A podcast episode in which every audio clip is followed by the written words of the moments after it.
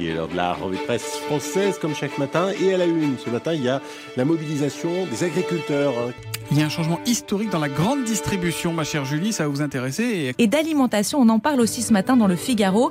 Mais là, pas de lapin, non, c'est de poulet dont il est question. Today's story, Neil, is about a food that a lot of people around the world eat for breakfast.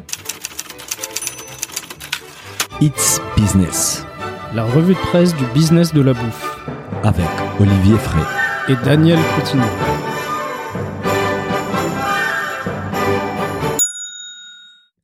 Bonjour à toutes et à tous, euh, bienvenue dans ce nouvel épisode de It's Business, la revue de presse du business de la bouffe. Je suis comme d'habitude avec Olivier Frey qui depuis une semaine ne fait ses courses que sur les applis des Quick Commerce pour pouvoir profiter de tous les codes promo financés par leur levée de fonds. Bonjour Olivier. Salut Daniel, bonjour à tous. Bah, ça me permet aussi euh, de tester le service et puis de, de prendre un peu d'argent au VC. euh, Surtout ça. on leur passe le bonjour. Merci, grâce à vous. On a Bah, avec un promo. milliard pour Goliras, euh, trois- 300 millions pour... euh, Voilà, bah, pour, écoute, euh, il, il- donne plein d'argent, on Flink. en prendre un peu, on nous en donne. Écoute, je pense que tu as raison. Aujourd'hui, on va parler d'une vision d'agriculture intensive qui, surprise, protégerait la biodiversité. De l'entreprise des charcuteries Erta et les top 10 tendances bouffe pour 2022. Au milieu de la semaine également, il y a aussi les poissons islandais zéro déchet, le poulpe victime des surpêches et la tomate italienne qui se fait dépasser par la version chinoise. Et pour terminer, comme d'habitude, un cadeau pour les auditeurs qui arrivent à la fin de l'épisode avec un drame national, Olivier, qui a bouleversé la France entière. Mais je vous en dis pas plus. On commence tout de suite avec un article qui fait débat. C'était sur le Figaro. La piste d'une agriculture plus intensive pour mieux protéger la biodiversité. Alors là, je ne comprends plus rien, Olivier. Ça tombe bien que tu sois là en tant qu'expert en la matière pour nous éclairer davantage. Oui, en fait, c'est un article euh, qui parle d'une théorie qui va un peu à rebours du discours ambiant. hein. On, On est on d'accord. euh, on- on parle beaucoup d'agriculture bio, d'agriculture familiale, euh, etc., etc.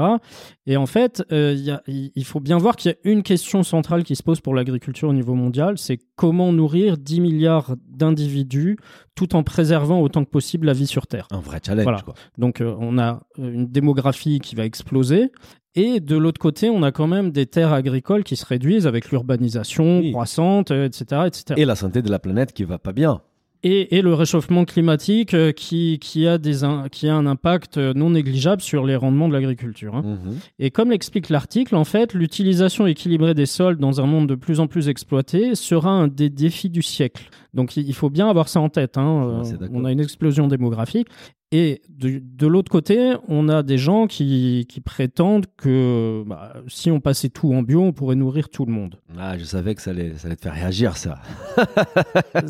je j'ai- aucun problème contre l'agriculture bio en, en général, mais par contre, euh, il y, a, il y a pas mal d'études qui montrent qu'effectivement, on ne pourra pas nourrir euh, tout le monde en 2050 avec du bio, parce que d'une part, le bio, bah, il a des rendements moindres euh, que, que le conventionnel, hein, et euh, on a des surfaces qui, qui se réduisent et des, de plus en plus de bouches à nourrir. Et dans cet article, on fait référence à un nouveau papier qui est sorti, en fait, et qui est à l'origine de tout ça. Voilà, en fait, c'est parti d'un papier qui a été publié dans le Journal of Zoology, euh, qui en fait amène un éclairage nouveau. Alors, il faut savoir que l'auteur, qui, qui s'appelle Andrew Balmform, il, il est écologue à l'université de Ça, Cambridge. c'est intéressant. Et en fait, ce qu'il a fait, il a passé en revue euh, une série d'études scientifiques pour regarder un peu, euh, faire une synthèse de ce qui se disait. Et en fait, ce qu'il dit, c'est que la plupart des espèces déclinent en cas d'exploitation agricole et se porteraient moins mal dans un modèle de préservation des terres sauvages.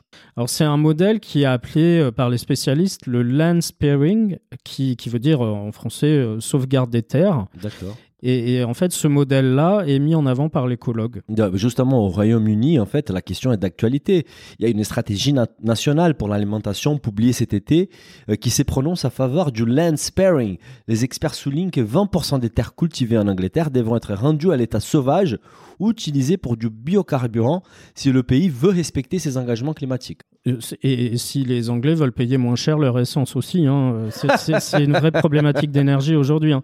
Et en fait, euh, du, du coup, en fait, ce qui se passe, ce qu'il faut bien avoir en tête, c'est que pour préserver les espèces, l'écologue, lui, ce qu'il propose, c'est de mettre en place une production à très haut rendement dans certaines zones agricoles peu étendues et qui sont déjà cultivées. hein. D'accord. C'est intéressant. Mhm. Ah, De manière à libérer de l'espace pour la conservation d'habitats intacts. Quand, quand il dit haut rendement, on suppose qu'il y a l'utilisation, l'usage d'intrants en fait. C'est de l'agriculture euh, intensive. D'accord. Euh, conventionnelle intensive. hein. C'est finalement, tu, je pense que l'idée, c'est tu regardes là où il y a les plus hauts rendements sur une culture et tu, tu te dis bon, ces terres-là, on les conserve. Euh, S'il y a des moins bons rendements, on, on va Les rendre à l'état sauvage. Les rendre à l'état sauvage, ou alors faire d'autres cultures euh, qui peuvent avoir du rendement intéressant. Et en fait, euh, pour les- l'écologue en question, euh, ce qu'il faut, c'est protéger et augmenter les milieux non exploités pour créer des patchworks de nature avec une agriculture à dominante intensive qui ne préservera pas seulement les espèces dans les zones isolées, mais leur permettra de se ressourcer et de repeupler des régions entières. Bah écoute, dans l'idée, c'est intéressant, surtout la partie de land sparing, Euh, mais tout le monde n'est pas d'accord. La directrice des recherches au Centre d'études biologiques des Chizé, elle a dit, euh, l'étude fait l'impasse sur les liens bénéfiques entre biodiversité et rendement agricole, par exemple les rôles des pollinisateurs, euh, les contrôles biologiques des ravageurs ou le recyclage de la matière organique par des vers des terres. Et un agronome ajoute les effets négatifs des pesticides polluent au-delà des terres agricoles via les vents et l'eau. Donc s'il y a plus des zones sauvages, mais qu'à côté, il y a des champs d'agriculture intensive, tout le monde est quand même pollué. Donc les problèmes, euh, est-ce qu'il est vraiment résolu avec cette approche? De, toute façon, euh, cette théorie du land sparing, elle fait débat, elle continuera à faire débat.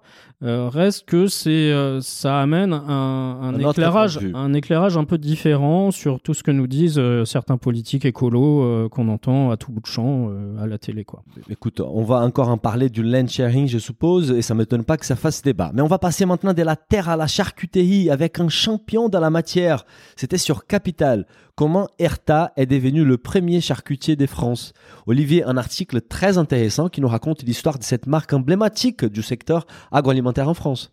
Alors, c'est emblématique en France, et ce qu'il faut savoir, ce qui est intéressant, moi je le sais- je savais pas forcément, c'est que l'entreprise, elle a été créée en 1897 En Allemagne. Allemagne. Ouais, ça je savais Hein pas. Je pensais que c'était une que- société et- et française. surtout aujourd'hui, Herta est plus puissant en France qu'en Allemagne. En fait, c'est ça qui est assez rigolo. Mhm. Et en fait, le- leur petit commerce, euh, il est devenu euh, petit à petit une PME et ils l'ont rebaptisé Herta, qui, qui fait référence à la déesse de la terre dans la mythologie germanique. En fait, c'était un couple des charcutiers qui a créé l'entreprise en 1897. 1897, ouais. Ouais, bah Euh, ouais. Donc c'est pas c'est pas une, une entreprise start-up food tech. Ah euh, c'est- une maison euh, traditionnelle de la charcuterie. Voilà. Et en fait, ils se sont lancés dans la charcuterie préemballée et prédécoupée à la fin des années 50. Et c'est justement depuis cette époque que les business s'est accéléré pour devenir un acteur industriel avec toutes les conséquences qui vont avec. toutes les conséquences qui vont avec, ça c'est sûr.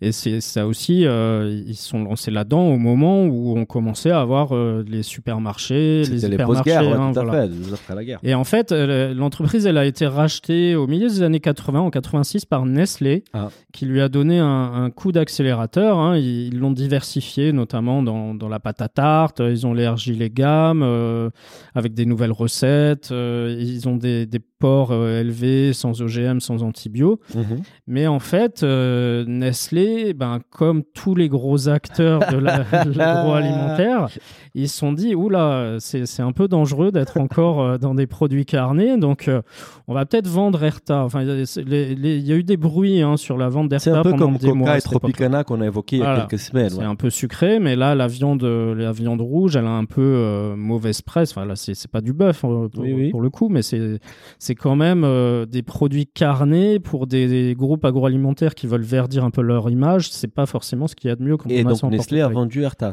Donc Nestlé a vendu Erta. En tout cas, euh, ce qui s'est passé, c'est qu'ils ont fait une joint venture avec euh, l'espagnol Casa Taradelas Mhm.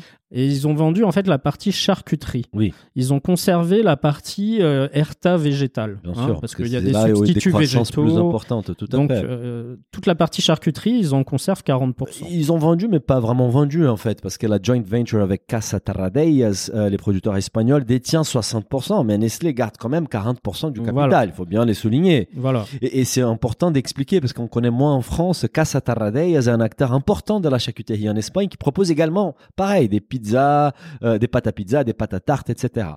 Et dans cette opération, Erta a été valorisé à 690 millions d'euros. Donc c'est c'est un gros business quand même. On est loin là du petit club des charcutiers euh, en Allemagne. Oui, oui, c'est devenu un gros couple charcutier hein, maintenant, c'est sûr.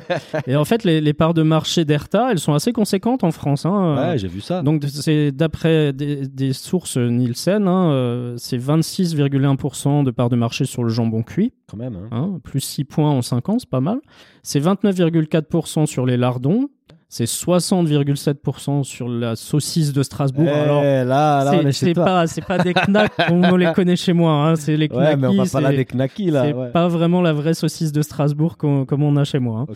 C'est 31% de part de marché sur la pâte à tarte même, et 53% de part de marché sur le rayon traiteur végétal. Donc tu vois, c'est intéressant aussi. Très diversifié. Ouais. Et en fait, le, le chiffre d'affaires d'Erta, il a progressé de 28% depuis 2016. Hein, donc en hein, 5 c'est ans, c'est pas mal. hein. ouais, belle. Et désormais, c'est aux alentours de 830 millions d'euros. Waouh. Et pour cause, parce qu'avec ces trois chaînes à Knaki, justement, l'usine produit pas moins de 90 000 unités par heure. Par heure. c'est énorme. Et un peu plus des 400 000 tranches des jambons par jour. Ouais, c'est. Gigantesque. Bon, il faut, il faut, il faut Il y a du essayer jambon de- beurre là. faut essayer de compter le nombre de, de porcs euh, qui, qui Bah écoute, euh, je sais pas un nombre ça, des mais- porcs, je veux même pas y penser, mais ça représente 300 tonnes de viande par jour, rien que pour l'usine des Saint-Paul. Waouh. Ouais, C'est ouais, énorme. ouais, c'est énorme. hein. Et évidemment, quand on produit cette quantité de viande-là, on est cible des soupçons. Euh, L'article fait référence à une vidéo de l'association L214, on connaît bien, sur un des élevages ERTA qui maltraitait les cochons avec les conditions de vie inacceptables.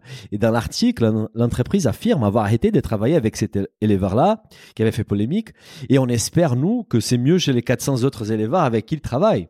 Ouais, de toute façon, il y a forcément, hein, dès qu'on est un acteur de la viande un peu puissant, on, se- on- Bah, on- risque d'avoir des, des vidéos de ce type-là. hein.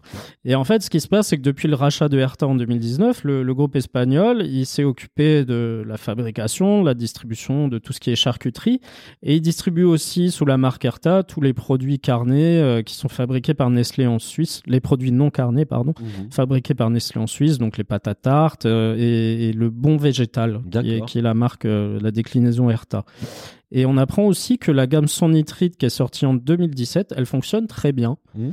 Et ça représente désormais plus du tiers des ventes de jambon et le, le quart des ventes Ah, de Herta euh, dans pas les que ça pesait autant, quoi. Voilà, bah, Oui, la demande des il y a- consommateurs, Il y a, une demande sur le, le son nitrite. Alors, c'est Fleury Michon qui, avait, qui s'était lancé le premier. A priori, les, tranches de Fleury Michon ont moins bonne euh, allure que les tranches Herta. Bah, c'est justement où Erta a été très très très malin en fait, c'est qu'ils ont réussi à trouver un ingrédient à base d'agrumes qui conserve la couleur rose en fait. Voilà. C'est qu'il a après-mis d'être les leaders sur ces créneaux-là et dépasser notamment Mi- Michon comme tu dis, qui est sans nitrite également, mais plutôt gris. On, on voit déjà les, les- les jambons euh, Ouais. sans nitrite qui sont gris. Euh, moi ça me dérange pas, mais c'est vrai que pour les consommateurs, bah ils ont l'habitude de manger le- leur jambon rose. C'est quand même plus attirant au regard Bah des oui, consommateurs. on, on nous a habitués depuis des années à avoir un jambon rose. Et hein. si Erta a réussi à faire ça avec un ingrédient naturel, bah tant mieux. Comme ça, il garde ses côtés attirants du, du jambon rose, tout en évitant les nitrites, quoi. Voilà, mais en tout cas, il y, a- il y a des progrès. Hein, euh, on le voit, hein, il y a du Sûr. nitrite maintenant, donc euh, c'est bien aussi. Bah, ça je suis content parce qu'à 300 tonnes par jour, c'est important. L'impact, il sera là. C'est pas les petits charcutiers qui bossent bien dans le quartier, euh, les petits commerçants des quartiers qui fera la différence. Bon, écoute, c'était très intéressant d'apprendre davantage sur Erta. On va passer maintenant sur les tendances, Olivier. C'est les moments de se mettre à, à la page. C'était sur Whole Foods, The Next Big Things, Our Top 10 Food Trends for 2022. Les 10 principales tendances alimentaires pour 2022 selon Whole Foods. Alors, Olivier, explique-nous comment on fait pour être dans la tendance en 2022. Alors c'est la tendance. Alors on, on- on l'a- on- on l'attend chaque année. Chaque année, ça sort à peu près mi-octobre. hein. Ouais. C'est tendance de Whole Foods. Alors c'est très centré sur les US. Hein. Je suis à chaque fois surpris par les tendances. On va, Mais, on va- mais- on va en parler. mais c'est toujours un, un bon indicateur pour des futures tendances euh, qui arriveront en France euh, dans quelques mois ou quelques on années. hein. Alors pour l'an prochain, au menu, on a ce qu'ils appellent l'agriculture ultra-urbaine. Ah, ah. Hein, l'agriculture, ul- on connaît tous l'agriculture urbaine sur Oui. les toits, euh, dehors, dans des serres, etc. Et là, ultra-urbaine, c'est finalement c'est l'agriculture d'intérieur, donc Mhm. euh, de l'hydroponie, de l'aquaponie. Ça va être des champignons cultivés euh, chez Mhm. soi. hein. C'est un marché qui explose pas mal aux Oui, États-Unis. oui, oui. Euh, et même des, des produits frais cultivés par des robots. Mhm. Et en fait, les, ce qui se passe, c'est que les nouveaux producteurs euh, d'agriculture urbaine, ils trouvent des, des nouveaux moyens de cultiver des, des produits ultra locaux et de maximiser l'efficacité. Ils ont raison. Moi, moi, écoute, je valide, Olivier. Moi-même, euh, je me suis mis, en fait, à faire pousser des avocats dans ma baignoire, histoire de m'assurer qu'ils aient assez d'eau, quand même. Et- et ça, c'est de l'hydroponie, ça, non tu, tu trans- tu transformes au guacamole pour vendre au C'est resto du ça, coin, ça guacamole du 19e arrondissement. C'est magnifique. C'est bien. Alors ensuite, y a, y a- vous faites du yuzu. ah, Alors, euh, c'est une agrume euh, un peu particulière, hein, c'est acide, acidulé, c'est à la taille d'une mandarine, et en fait, il y en a de plus en plus dans les vinaigrettes, les, les boissons à la mode euh, qui sont les hard seltzer, alors Oui. c'est très à la mode là-bas, hein, chez nous, ça n'a oui. pas forcément très pris. mhm. Les mayonnaises, et ils en mettent euh, dans plein d'autres produits, en fait. hein. mais les yuzu, en fait, Olivier, c'est So euh, 2017. Qu'est-ce qu'il fait dans cette liste?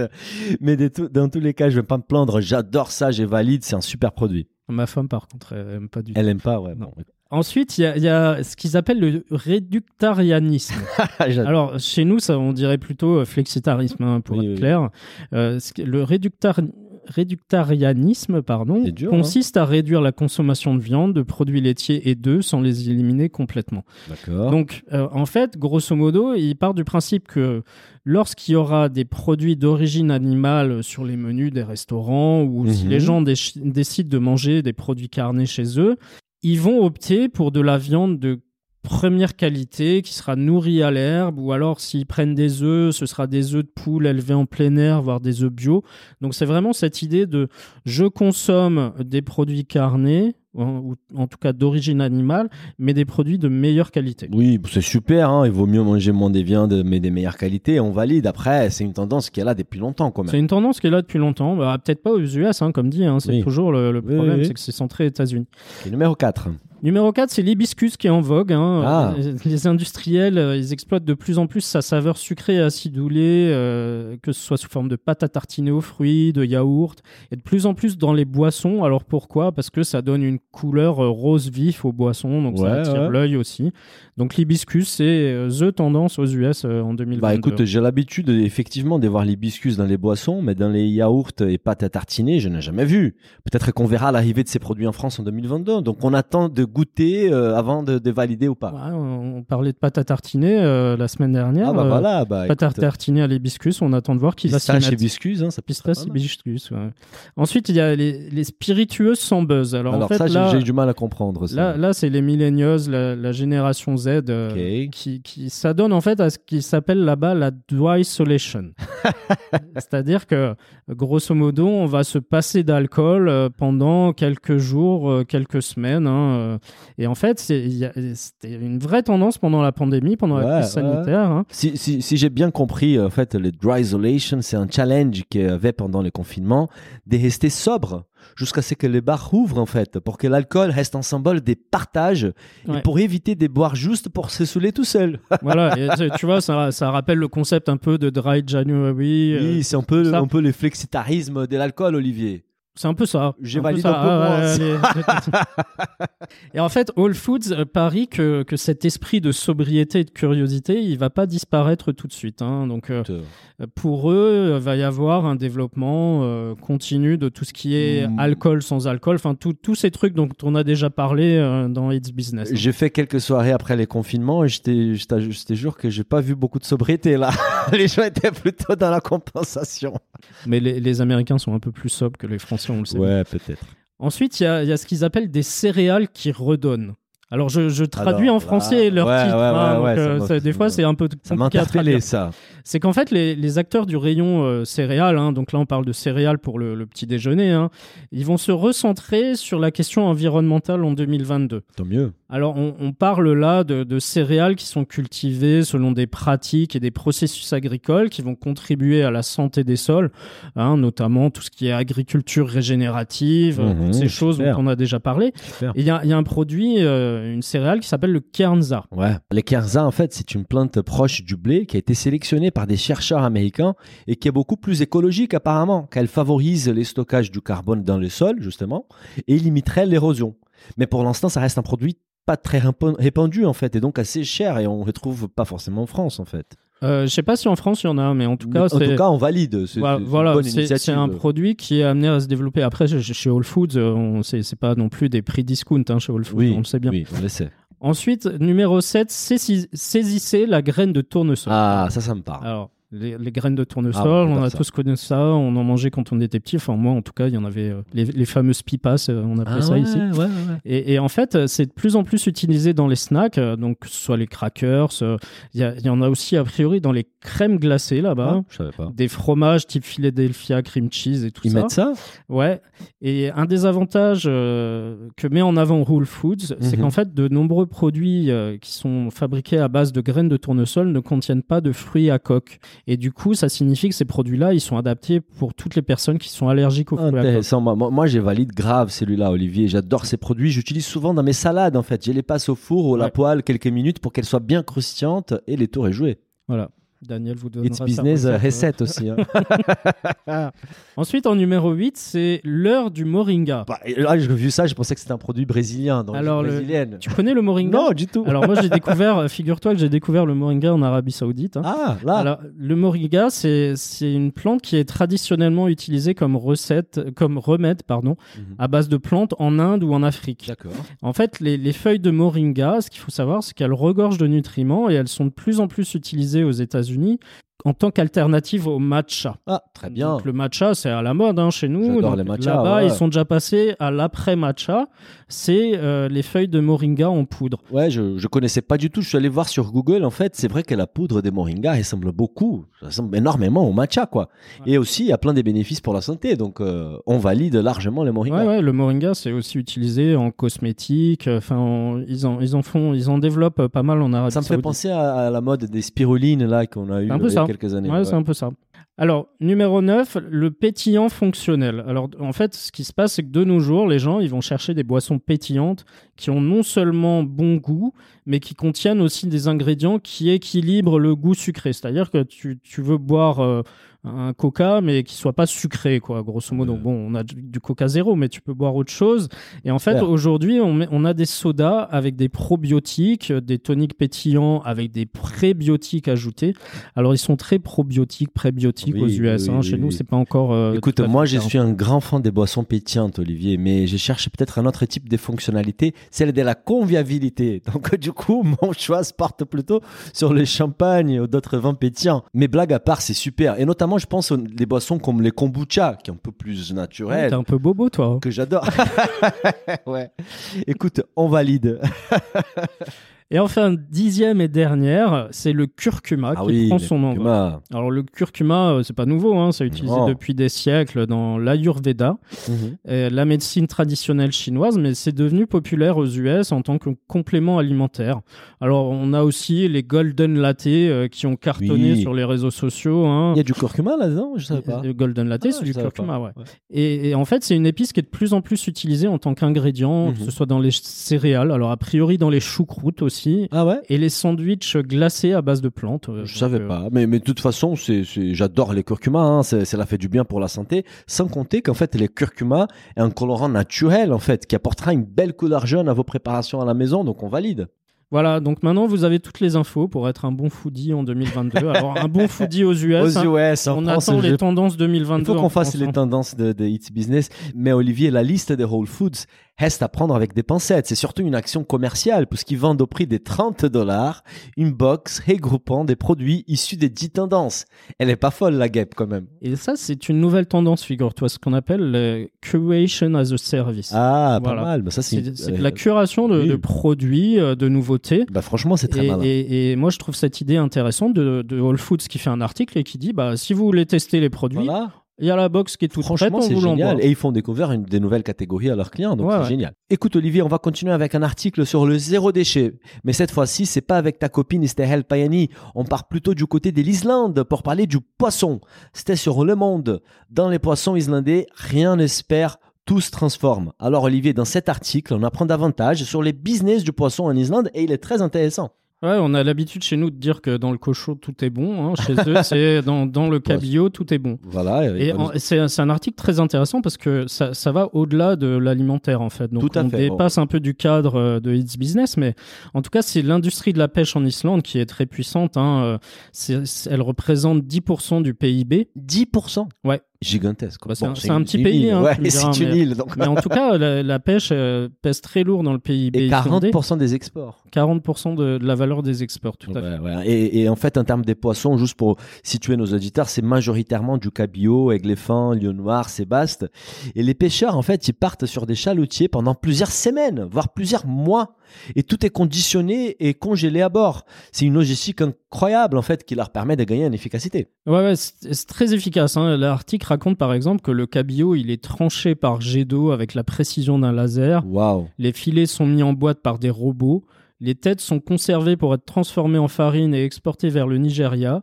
La peau est récupérée tout comme le foie et les viscères, dont d'autres entreprises tireront des compléments alimentaires riches en vitamine D ou de surprenantes applications médicales.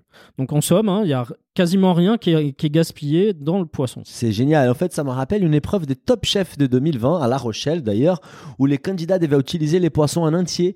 Il y avait des choses très surprenantes comme des arêtes en friture ou des chips d'écailles. Et apparemment, c'était plutôt bon.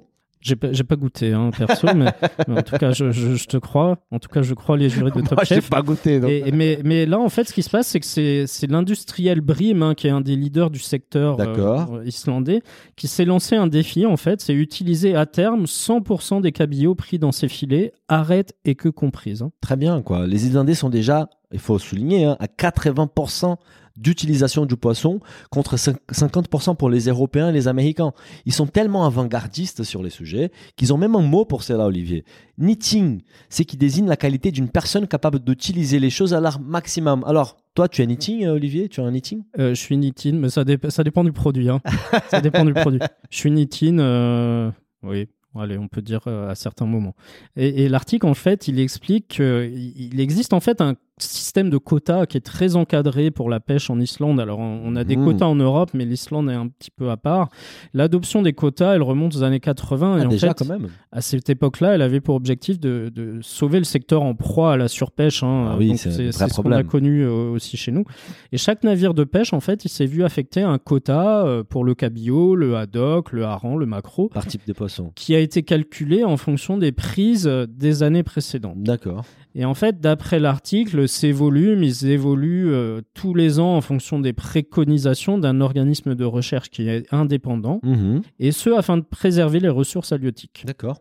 Par contre, euh, les quotas, en fait, ce qui s'est passé, c'est que les quotas, ils peuvent être vendus. Il y a une espèce de bourse aux quotas, donc euh, Ah. ils peuvent être vendus et il y a eu un phénomène de concentration. Euh, Il y a, il y a des, des gens qui ont acheté des quotas et donc du coup aujourd'hui les quotas ils sont concentrés entre les mains de quelques grands groupes et ça fait euh, grosse polémique dans le pays. Oui, et la surpêche, c'est un, vrai problème pour la filière poisson. En fait, j'invite nos auditeurs à écouter notre émission Basics of Bouffe. Nous avons fait une saison dédiée à la pêche avec Charles Guiriec, fondateur des Poscailles, et il évoque justement les problèmes de la surpêche et l'impact que ça peut avoir sur la filière. Alors autre utilisation intéressante des restes de poissons, hein, euh, de donne l'exemple. hein. incroyable. C'est l'entreprise qui s'appelle Keresis qui utilise les peaux de cabillaud pour en faire des sortes de pansements. Mhm. Euh, et l'article raconte en fait que c'est en 2009 que le fondateur de Keresis a découvert que la peau du poisson et ses propriétés proches de la peau humaine Mhm. accéléraient la régénération de celle-ci de façon spectaculaire, notamment dans le cas de brûlures ou de liaisons liées au diabète. C'est génial en fait. Keresis transforme la valeur de la peau des 20 centimes le kilo jusqu'à 2000 euros le kilo. Il fallait y penser. Euh, Il y a un exemple en fait d'un footballeur français, Denis Hainaut, que je connais même pas, qui aurait même échappé à une double amputation des jambes grâce à ses pansements. Et dans les mêmes genres, les enzymes digestives du cabillaud de l'Atlantique Nord, concentrées dans les viscères autrefois jetés, font des miracles dans les traitements du rhume et d'une série des problèmes des peaux. Franchement, bravo aux pêcheurs islandais, en espérant que cela puisse inspirer la filière en France aussi. Oui, ça peut inspirer, ça, ça fait de la valeur ajoutée sur un produit euh, qu'on n'imagine pas. Franchement, c'est génial. On va continuer avec un article sur un produit dont j'ai raffole, Olivier, qui vient également de la mer. Il s'agit du poulpe. C'était sur Food Navigator. Octopus Farming, Sustainability Solution or Recipe for Disaster. L'élevage des poulpes, solution durable aux recettes du désastre. Olivier, on apprend dans cet article que l'augmentation de la demande pousse lentement la filière vers l'élevage. Oui, en fait, ce qu'il faut, faut bien avoir en tête, c'est que la, la, consommation de poulpe, elle augmente euh, non seulement chez nous, mais dans, dans pas mal d'autres pays. Donc, ça pousse euh, Ouais, une bah, surpêche du poulpe, on va dire. hein. Il suffit Et- de se balader dans les bistrots parisiens branchés aujourd'hui pour voir que tu retrouves les Après, poulpes moi j'aime bien le poulpe, les hein, mais, c'est vrai qu'on en voit de plus en plus euh, dans, dans les restaurants. Donc forcément, il y, a- il y a une pression sur euh, de, de, de la demande pour, pour pêcher plus de poulpes. Et en fait, c'est un récent rapport de Compassion in World Farming, CIWF, on, on Mhm. appelle ça, qui est une association qui, qui s'intéresse de près à, à- à toutes ces questions-là. Et ils ont fait un rapport euh, sur le poulpe. Mhm. Et en fait, ils, ils montrent bien que la consommation de ce, ce céphalopode, hein, c'est un céphalopode, Ah, merci pour l'info. elle augmente régulièrement depuis quelques années. Et en fait, la plupart des poulpes, ce qu'il faut savoir, c'est qu'ils sont pêchés en Asie ou en Méditerranée. D'accord. Euh, dans l'Union européenne, c'est l'Italie qui en consomme le plus, à peu près Ah 60 000 tonnes par an. J'aurais dit l'Espagne comme ça, ouais. 60 000 tonnes, c'est énorme. hein. Ouais, c'est c'est beaucoup, suivi de l'Espagne et du Portugal. D'accord. Et la, la consommation, elle est beaucoup plus faible en France et au Royaume-Uni, mais euh, vu ce qu'on a dit, là, Oui, tendance à augmenter, on là. voit effectivement que sur clair. Paris, il y, a- il y a une offre qui augmente. Mhm. Et récemment, il y a eu une forte demande de poulpes sur d'autres marchés, comme les États-Unis et le Japon. Intéressant, mais du coup, euh, euh, ça, la conséquence, c'est que ça, ça, ça entraîne une diminution des populations euh, sauvages, et la solution serait de développer la culture du poulpe. Voilà, donc développer la culture de poulpe, hein, c'est en fait faire un peu ce qui s'est fait dans, dans l'élevage de poissons, je pense au saumon par exemple. Donc, ouais, c'est qui nous a- inspire pas il y trop. Il y, a des gens qui, qui essayent de, de, de mettre ça en avant, de dire que voilà, pour faire face à la croissance de la demande et la hausse des prix, on va étudier la faisabilité d'un élevage intensif de poulpes su- à la manière de ce qui se fait sur le saumon. Oui, et apparemment, l'Espagne, en fait, est, est pionnier dans la recherche de l'élevage des poulpes. Mais ce n'est pas si simple, en fait, Olivier. Il faut mettre au point une technologie précise. Les poulpes, ils ont besoin des conditions marines particulières, comme la température de l'eau, la salinité, les courants. Apparemment, c'est beaucoup plus difficile que pour les saumons.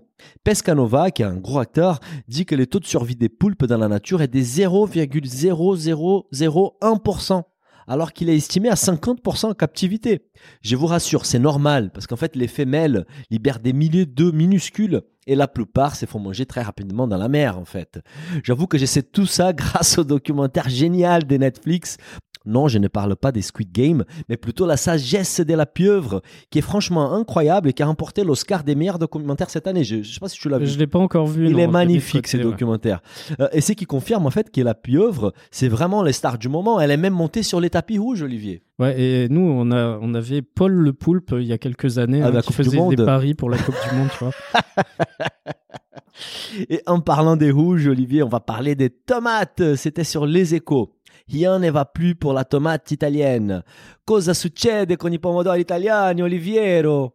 Alors en fait, c'est un focus euh, sur un produit emblématique de l'Italie. hein, tu l'as dit, la Ah oui. tomate. Là-bas, on appelle ça pomodoro, la pomme d'or. Ouais. Et, et en fait, c'est plus exactement la tomate de transformation. hein. C'est une tomate un peu C'est pas celle qu'on mange particulière. en salade. C'est pas celle qu'on qu'on met dans les salades. Ok. C'est c'est une tomate qui est un peu particulière parce qu'elle est destinée à être transformée en sauce, en ketchup, euh, tout ça. hein. Mhm. Donc elle, elle a pas la même, enfin, elle a pas la même consistance, à l'intérieur. La plus juteuse, probablement. Et en fait, l'article nous, nous parle, par exemple, de, de l'histoire de l'entreprise Mouti. On connaît. On connaît, hein, Oui. Mouti. C'est c'est une entreprise familiale qui a été fondée en 1899. Quand même, hein. Et Mouti, en fait, ils sont à l'origine du premier tube de concentré de tomate. hein. Ils ont inventé ça en 1951. Mhm. De la première pulpe de tomate concassée en conserve, ça Ah. c'était 71. D'accord. Et en fait, l'article explique que l'entreprise, elle comptait une trentaine de salariés euh, et euh, un chiffre d'affaires de 10 millions d'euros au milieu des années 90. D'accord. Et désormais, elle emploie 400 salariés et elle réalise un chiffre d'affaires de 465 millions d'euros. Waouh, quelle réussite incroyable, hein. Bah, Un Après, ils ont des quoi. très bons produits, hein. Moi, oui, oui, oui, beaucoup. mais c'est quand même incroyable. On passe des 10 millions à 465 en 25 ans. C'est une belle réussite. Mais au-delà des mutis, combien pèse le business des tomates des transformations en Italie? Alors, le, le business de la tomate de transformation, c'est un gros business hein, pour l'Italie. Ah. C'est à peu près 4 milliards d'euros. Et on estime qu'il y a 7000 producteurs de tomates de transformation. Alors, principalement dans les Pouilles, et la, la Campanie et l'Émilie-Romagne. Dans les suds, là où il fait chaud, en fait. Voilà. Ouais. Et en fait, les, les tomates, elles sont transformées par une petite centaine d'entreprises. Mhm. Et en fait, comme l'explique l'article, euh, au début de- des années 2000, il y avait plus de 200 entreprises dans la transformation Ah. de tomates. Quand même. Et aujourd'hui, il en reste qu'une centaine. Et en fait, il y a une grosse concentration puisque les cinq premiers opérateurs, Muti, Conserve Italia, Star, Divella, Casalasco, contrôlent 80% du marché. Ah ouais, bah, l'article, il, n'en parle pas forcément, mais ça explique probablement la croissance vertigineuse des Mucci, parce que il y a dû avoir probablement une consolidation du marché via des acquisitions ex- externes, en fait. C'est pas pour rien que les tomates en italien, comme tu disais, ça veut dire pomodoro, la pomme d'or, ça tire beaucoup de, de- d'acteurs sur ces secteurs. Mais les problèmes pour les Italiens, c'est qu'ils ont du mal à conserver leur trésor. Alors, ils ont, ils ont du mal à conserver le trésor. En fait, ce qui se passe, c'est que l'Italie n'est plus le premier euh, producteur mondial de tomates transformées. Ah, hein. ça doit faire mal, ça. Euh, le premier producteur de tomates transformées, c'est la Chine aujourd'hui. D'accord. Hein, D'ailleurs, euh, euh, ils sont suivis par les États-Unis. Mais pour ceux qui s'intéressent à ce sujet, je vous invite à lire un livre très intéressant qui est sorti il y a quelques années sur, sur la tomate transformée. Je me rappelle plus le nom du livre, mais c'est un ancien journaliste qui, qui l'avait écrit et il est vraiment très bien. Mhm. C'est l'or rouge, je crois, l'empire de l'or rouge, euh, qui, qui explique justement comment euh, la, la tomate transformée en Chine a inondé le marché euh, mondial. Bon, pour ceux qui vont pas lire les livres, j'ai j'ai quelques l'article évoque quelques raisons en fait pour que ça arrive. Déjà, c'est écologiquement, les sols ont été en Italie ont été très pollués par la production intensive des tomates et résistent de moins en moins bien aux épisodes des sécheresses. Euh, et c'est en fait les, principaux défis et celui de la durabilité environnementale en fait. Euh, L'autre problème, c'est les organisations, attention, criminelles de la tomate, Olivier. Ça ne plaisante pas. Selon les principaux syndicats agricoles italiens, l'agromafia réalise un chiffre d'affaires de plus de, attention, 25 milliards d'euros grâce aux produits alimentaires tels que la mozzarella, l'huile d'olive, mais surtout la tomate. Et les scandales se sont multipliés avec l'importation des fruits des qualités douteuses, en fait, depuis la Chine, pour les utiliser ensuite dans la composition des différents dérivés vendus sous l'appellation fabriqués en Italie, ou plutôt transformés en Italie. Ces tomates-là finissent dans les coulis euh, bas de gamme vendus 39 centimes sur les étals des supermarchés. D'ailleurs, la technique des Italiens pour être sûr d'avoir des, des vraies tomates, c'est qu'en fait, ils achètent, euh, quand ils achètent les tomates en conserve, les, Ouais. les sauces tomates en conserve, ils, ils achètent toujours celles avec des tomates entières à l'intérieur. Oui, moi j'ai fait pareil. Voilà. Ou soit Comme les ça, vous êtes sûr que c'est des ou- tomates. Voilà, voilà. si vous achetez de la sauce tomate, Ah non, moi j'achète les, pas la- vraiment ce les tomates et j'ai fait la sauce maison. Écoute Olivier, on arrive à la, à la fin de l'épisode et comme promis au début, j'ai un cadeau pour nos auditeurs qui sont arrivés jusqu'ici. L'heure est grave Olivier. Fini les plaisanteries. C'est un drame national. C'est une affaire d'État en fait. Je ne vous fais plus patienter. Je vous fais écouter l'extrait de l'émission C'est à vous sur France 5.